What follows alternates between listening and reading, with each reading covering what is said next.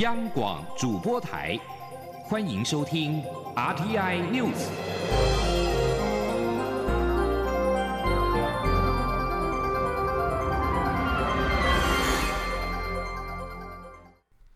听众朋友您好，欢迎收听这节央广主播台提供给您的 RTI News，我是张顺祥。首先把新闻焦点关注到是台湾的交通建设。台中捷运蓝线的规划引发蓝绿相互的指责。行政院长陈建仁今天上午听取交通部报告，认为台中的蓝线有补足台中绿线捷运、完善台中交通路网的必要性，中央一向全力支持，但也尊重专业的审查，确保符合地方发展跟民众的需求。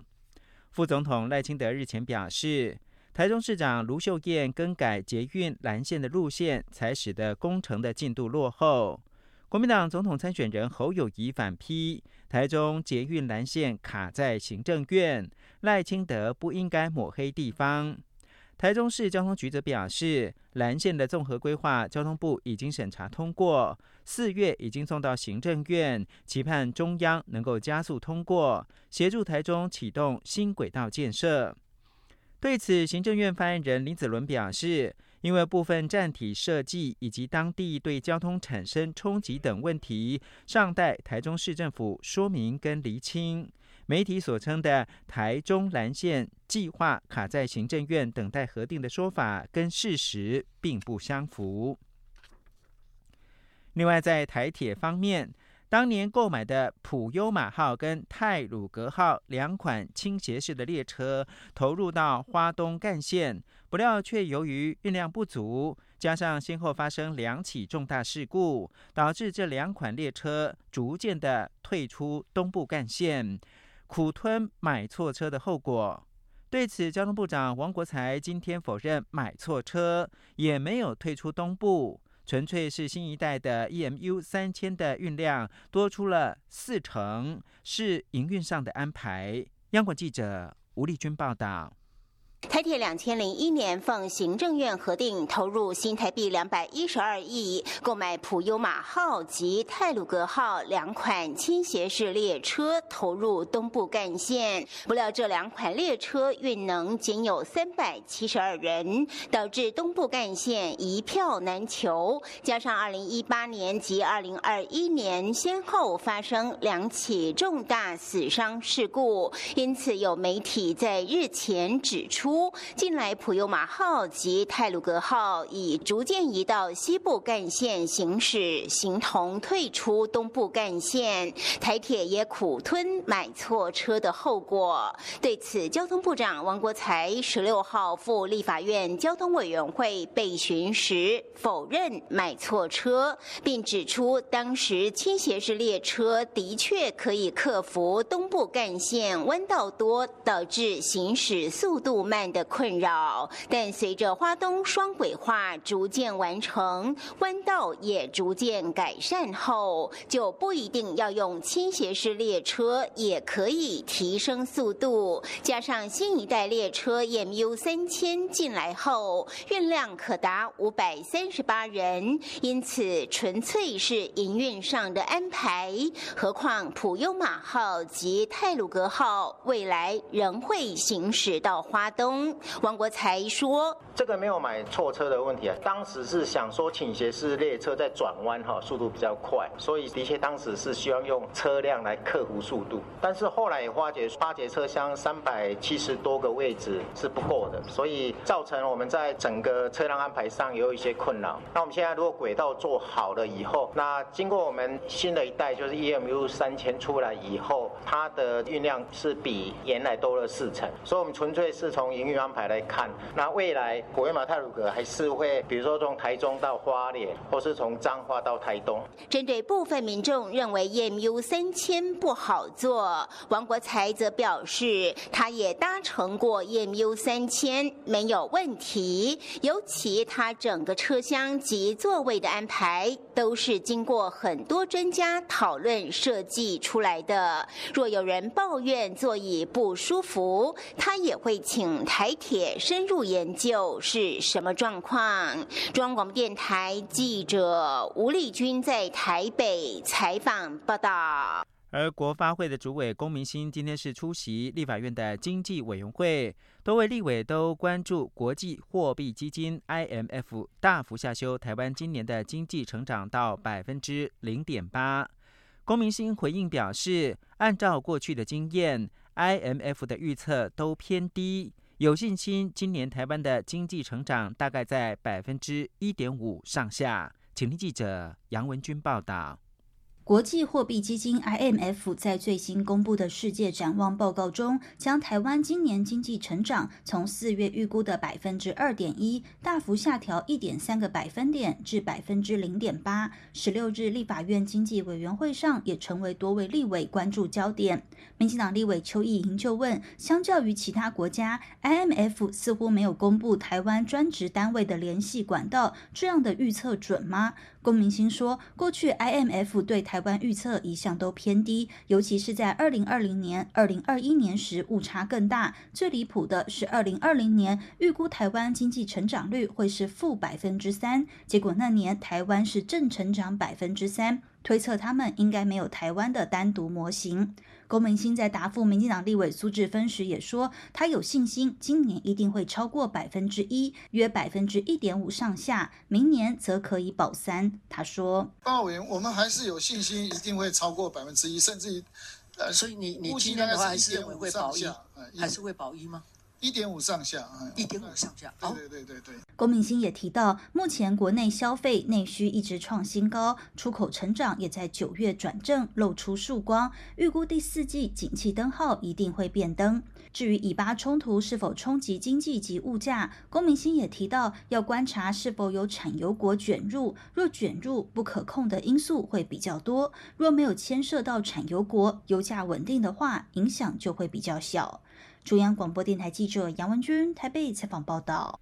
科技便利衍生多种诈骗的手法，金融机构透过 AI 侦测专利的技术，强化可疑账户的识别，成为金融业对抗诈骗的新利器。今天有三十二家银行共同的宣誓，鹰眼试诈联盟成立，要让不孝分子无所遁形。请听记者陈立信鸿报道。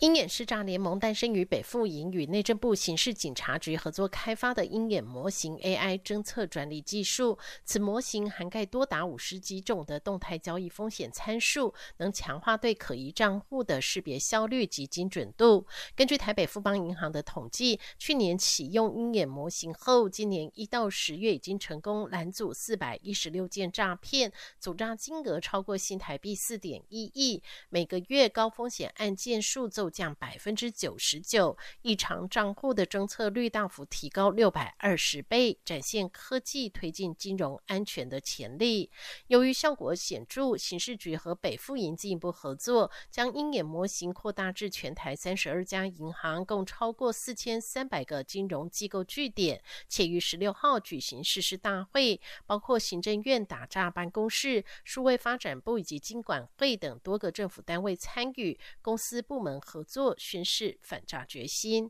根据统计，诈欺犯罪近三年已经成为台湾最主要也是最严重的犯罪类型。截至今年六月，警示账户数累计突破十万户以上，较十年前大增七倍，成为社会一大挑战。机管会主委黄天木在立法院备询时也表示，银行行员在第一线，除了要有防诈的警觉心，也要避免影响民众的金融服务需求，而这两者确实。需要权衡，国内银行也透过各种新形态的科技协助判断。黄田母说：“行员低线行员是有很多压力了，不过我想大家都从过去的经验中有所精进，包括科技的防诈，加上我们将来洗钱防治法十五条有关刻意出售个人账户部分也有相关的法据，所以这部分我想我们在处理上应该会呃更继续精进。”黄天木也举数据指出，去年银行透过临柜关怀阻止了四十二亿约八千件的金融诈骗，今年到六月底累计阻诈的金额提高至四十亿，较去年同期增加一倍，件数为六千件，成长了五成。中央广播电台记者陈琳信鸿报道。近几年诈骗案泛滥，造成院检警基层人员过劳问题。时代力量的立法院党团今天邀集民间司法改革基金会、警察工作权益推进协会召开记者会，呼吁政府要严议修正总员额法，增加员额，能够真正的减轻基层打诈人员的负担。请听央广记者王兆坤的采访报道。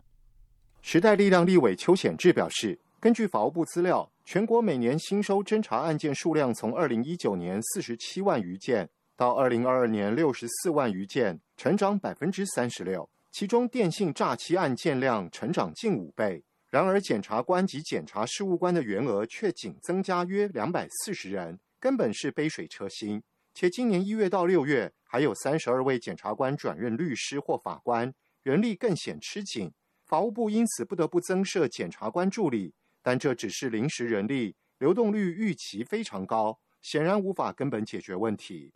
邱显志指出，实力党团已提出总员额法修正草案，采用加法方式，希望增加司法、检察机关和警察员额，让基层可有足够人力来消化爆量诈骗案件，改善基层过劳的劳动处境。民间司改会常务执行委员白里维责令建议减法工程，透过源头案件疏导。程序精简、行政资源辅助等配套措施，才能有效减轻司法负担。邱显志说：“希望透过实力党团的加法的工程，好，能够去处理这个总员额法的这个部分，还有司改会的这个减法工程，哦，也就是说，好让加法工程跟减法工程双管齐下。”台湾警察工作权益推动协会常务理事肖仁豪表示。打诈工作让警察机关缺人问题也被警政署严重低估。例如市诈宣导要求办理场次、媒体曝光，但却几乎没有筹备经费，要求基层自己想办法。政府的十三亿预算消耗在叠床架屋的政策，对基层员警而言没有帮助，资源分配合理性令人质疑。中央广播电台记者王兆坤台北采访报道。国际新闻关注：厄瓜多在十五号举行总统大选第二回合投票，在选举委员会表示结果已经不可逆转，以及竞争对手承认败选之后，年仅三十五岁的香蕉王国继承人诺波亚成为厄瓜多史上最年轻的总统。根据已经开出超过百分之九十的选票，诺波亚取得超过百分之五十二的选票。而左翼对手，也就是贡萨雷斯，则获得大概百分之四十八支持。诺波亚在第一轮投票当中意外的取得第二高得票率，进入到决选。他承诺要改善经济，为年轻人创造就业机会，并将危险的罪犯囚禁在监狱船上。诺波亚将面临重建经济的重大挑战。受到 COVID-19 疫情影响，厄瓜多经济陷入到困境，导致成千上万的厄瓜多人民移民，犯罪率急剧的上升，包括了谋杀、抢劫跟监狱骚乱等事件的增加。路透社报道，塔利班政府将出席十七到十八号在北京举行的一带一路高峰论坛。在目前塔利班政权没有获得任何政府正式的承认之下，中国跟塔利班的官方关系日益的密切，也是塔利班接管阿富汗之后首个任命驻阿富汗大使的国家，并且在阿富汗投资采矿的项目。塔利班工商业部的发言人贾瓦德向路透社表示。出席代表阿吉奇在北京会继续的商讨修建一条穿过瓦罕走廊的道路，直达中国。瓦罕走廊是阿富汗北部狭长的山区地带。中国塔利班跟邻国巴基斯坦的官员今年五月表示，希望将阿富汗纳入“一带一路”的倡议，并将旗舰项目中巴经济走廊跨越边境延伸到阿富汗。此外，在俄罗斯总统普京预计将访问中国出席“一带一路”的峰会之前，俄罗斯的外交部长拉夫罗夫今天抵达北京，参加有一百三十个国家代表出席的会议。这将是自从俄罗斯入侵乌克兰以来，普京首次访问世界主要大国。以上新闻由张顺祥编辑播报。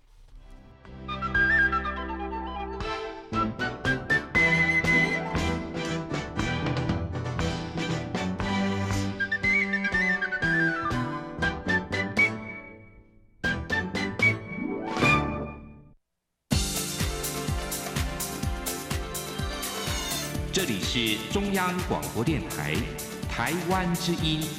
欢迎继续收听新闻。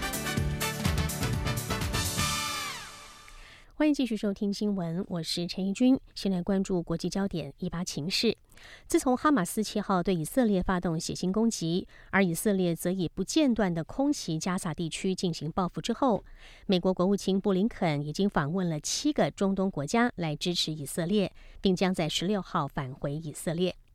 布林肯希望透过访问阿拉伯国家来对哈马斯施压，并且防止冲突蔓延到以色列北部的边境。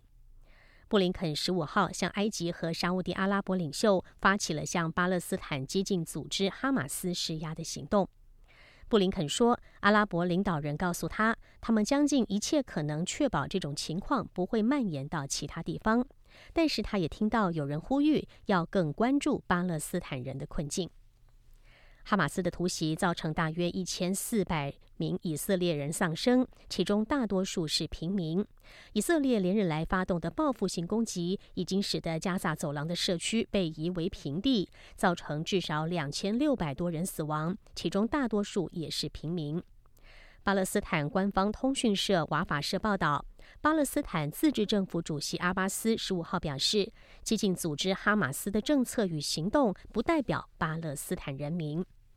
阿巴斯在与委内瑞拉总统马杜罗会谈时说，巴勒斯坦解放组织是唯一代表巴勒斯坦人民的合法代表。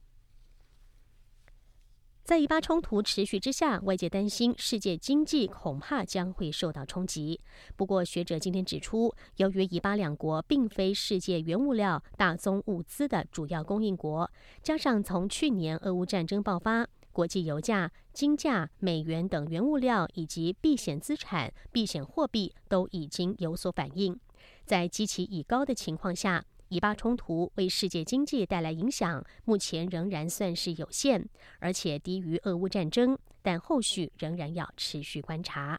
记者谢佳欣的报道。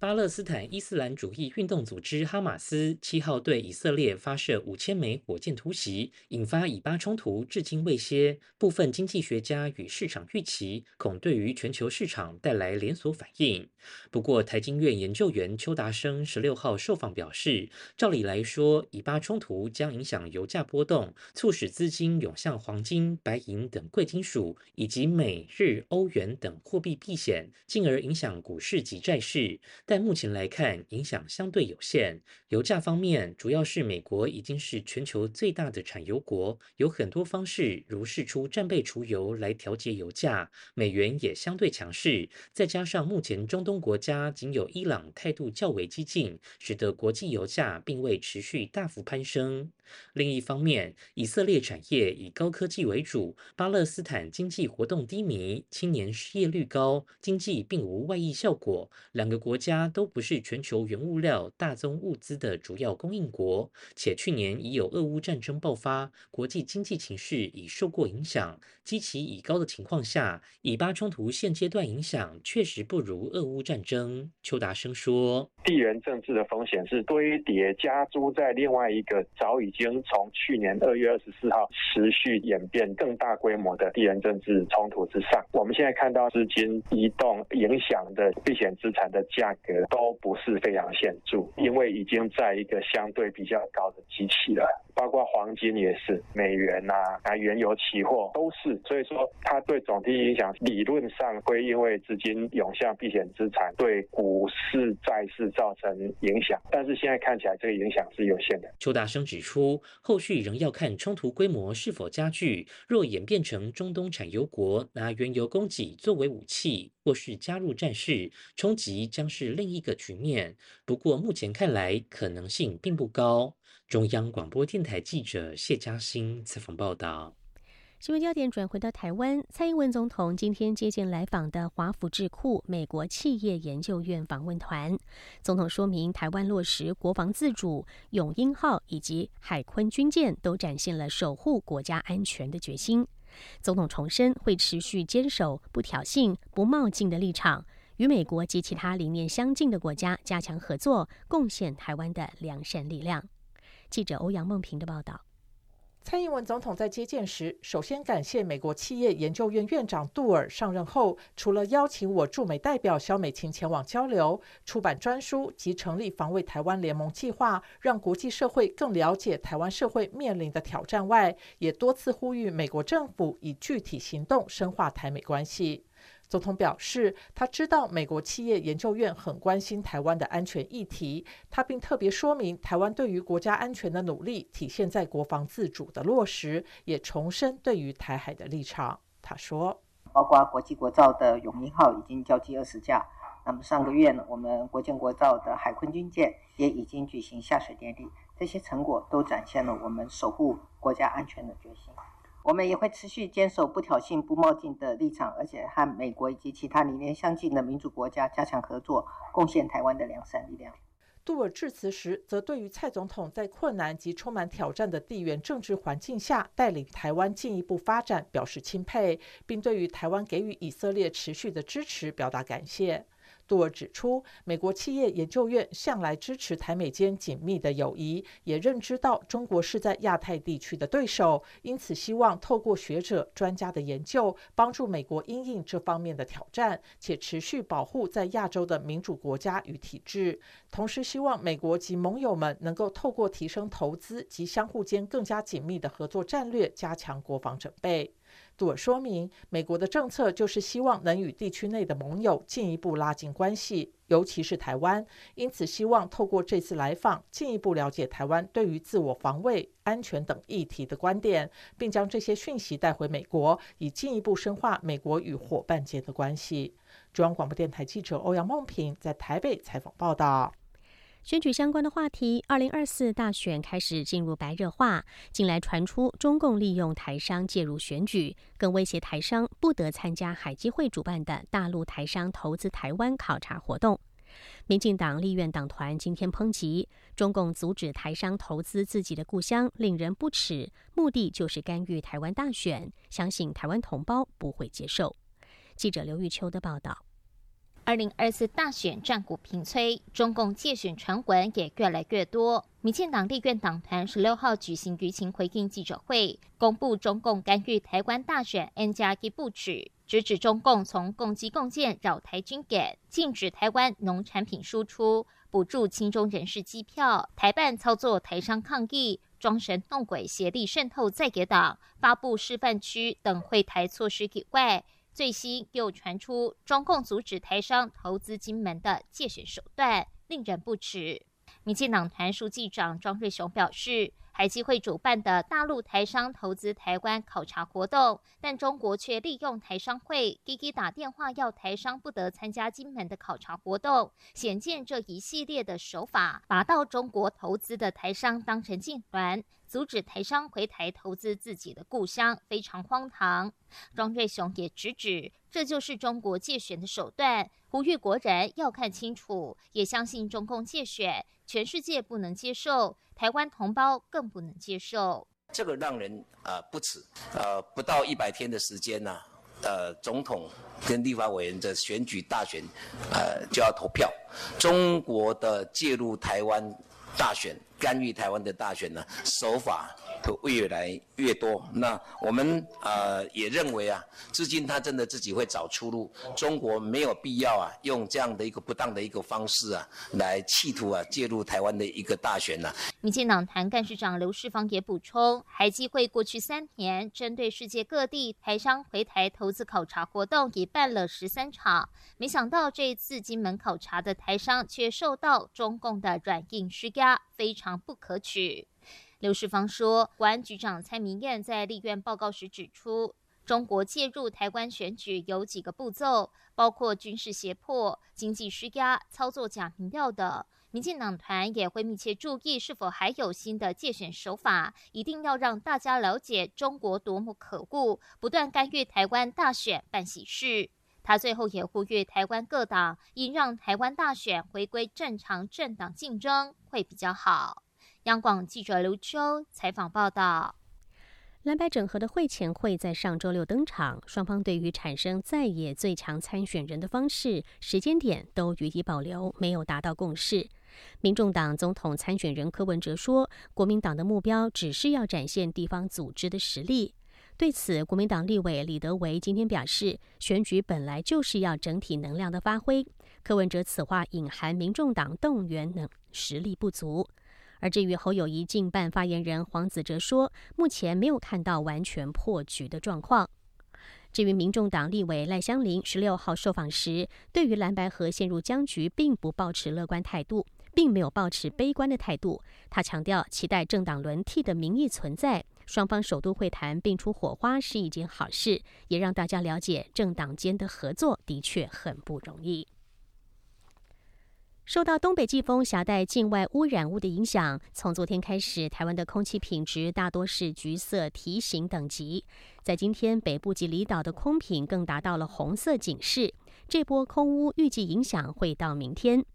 环境部今天上午邀集云林以南的县市召开今年空污季首次应变会议，提醒地方落实降载减排、车辆拦查。记者刘品希的报道。环境部指出，十五号起，东北季风携带境外污染物、臭氧及细悬浮微粒 （PM 二点五）影响台湾空气品质。十六号，全台除花东以外，西半部都是橘色提醒等级，北部跟离岛地区马祖、金门达到红色警示等级。由于南部县市位于下风处，风速较弱，扩散不佳，这两天在短时间内也可能达到红色警示。十八号起，东北季风减弱，及十九号转东风，境外影响将减缓。竹苗以北空品好转到普通等级，中南部为普通到橘色提醒等级。预估二十号起，空品逐渐好转至良好到普通等级。因应空品不佳，环境部事先已协调台电及民营燃煤电厂减少燃煤发电。台中、麦寮、新达及协和等电厂自十三号中午起到十六号上午，已降载电量达三点九亿度。环境部并要求地方政府适时启动应变措施，包括大型工厂加强减排、营建工地及堆置场注意扬尘，以及进行餐饮业、露天燃烧等稽查作业。环境部也于十六号上午邀集云林县以南县市环保局，在高雄办理今年空污季第一次应变会议，要求加强管制大型污染源，并拦检稽查柴油车与乌贼车。环境部大气环境司长蔡梦玉说：“那在今天早上，我。”那我们会呃召开我们今年的第一次的应变会议哈，啊特别提醒一下，就是呃对于辖区之内的大型的污染源、移动污染源哦，那这一些要加强的管制，那降低我们本土的呃这一些的一个污染物，度过这一波呃空气品质比较差的一个时间。环境部提醒敏感族群或是长辈、小孩等抵抗力较弱者，应该避免在户外长时间剧烈活动，同时尽量使用大众运输工具，减少污染排放。央广记者刘聘熙在台北的采访报道。关心国际消息，根据路透社的报道，一名美国官员表示，美国将采取行动，避免美国晶片商规避禁令，对中国出售政府所限制的产品，以有效阻挡更多人工智慧晶片的出口。这些新规定将被纳入美国去年十月公布对出口先进晶片和晶片设备给中国的广泛限制。其他知情消息人士指出，这个消息预计会在本周公布。而尽管这类时间表也经常延误，这名匿名官员表示，这些新规定将阻挡部分正好符合当前技术参数的人工智慧晶片，并且要求公司通报其他产品的出货。在美国正试图缓解世界两大经济体关系之际，这也是对出口科技给中国的最新打压行动。几名拜登政府的资深官员说，已经在最近几个月与中国官员会面。而最新一轮的规定也可能使得这些外交努力变得更加的复杂。美国联邦众议院的议员们在十五号接获了通知，即将在十七号再度进行议长的选举。众议院因为共和党在议长人选上内斗，过去两周几乎陷入了瘫痪。而与前总统川普交好的众议员乔登，目前是共和党唯一所宣布的人选。但是他距离在全院表决取得当选所需要的票数，似乎还差了一大截。以上 T N News 由陈怡君编辑播报，谢谢收听，这里是中央广播电台台湾之音。